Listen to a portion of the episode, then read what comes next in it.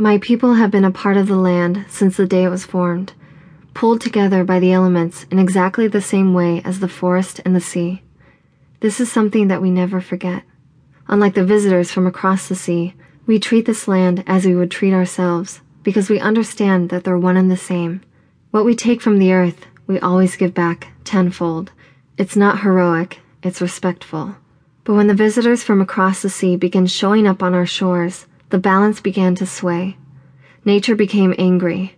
The creatures of the forest that were once our allies started to turn away.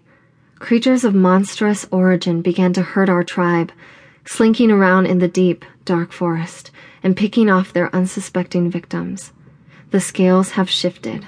But of all the strange things that began to haunt our woods, none was more terrifying than the Wendigo.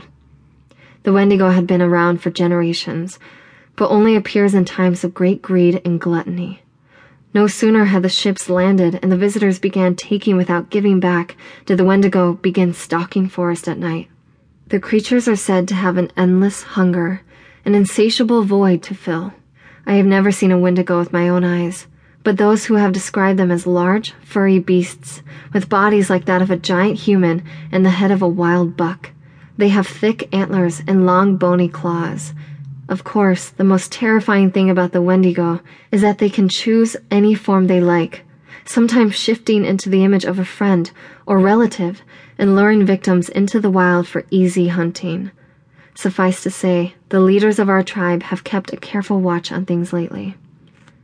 After spending the day picking mushrooms in the valley, I find myself hurrying back to the village at a quicker pace than usual.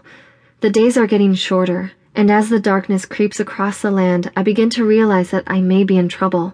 Even though I'm extremely adept at traversing the woods, home is still several miles away. I follow a deer path as I make my way back, ducking and diving through the branches that whip around me. I clutch my basket of mushrooms tightly. I usually travel with a hunting knife but I accidentally left it back in the family hut when I embarked this afternoon. I try to stay positive, but when a chilling roar slices through the evening air, I'm suddenly struck with an icy bolt of fear. Growing up in these woods, I know the sounds of these animals like I know the beating of my own heart, but I've never heard a call such as that. I pick up the pace, letting my instincts take over as my feet dance over a series of rocks and fallen trees that line the path. Part of me briefly considers changing course and heading towards the river.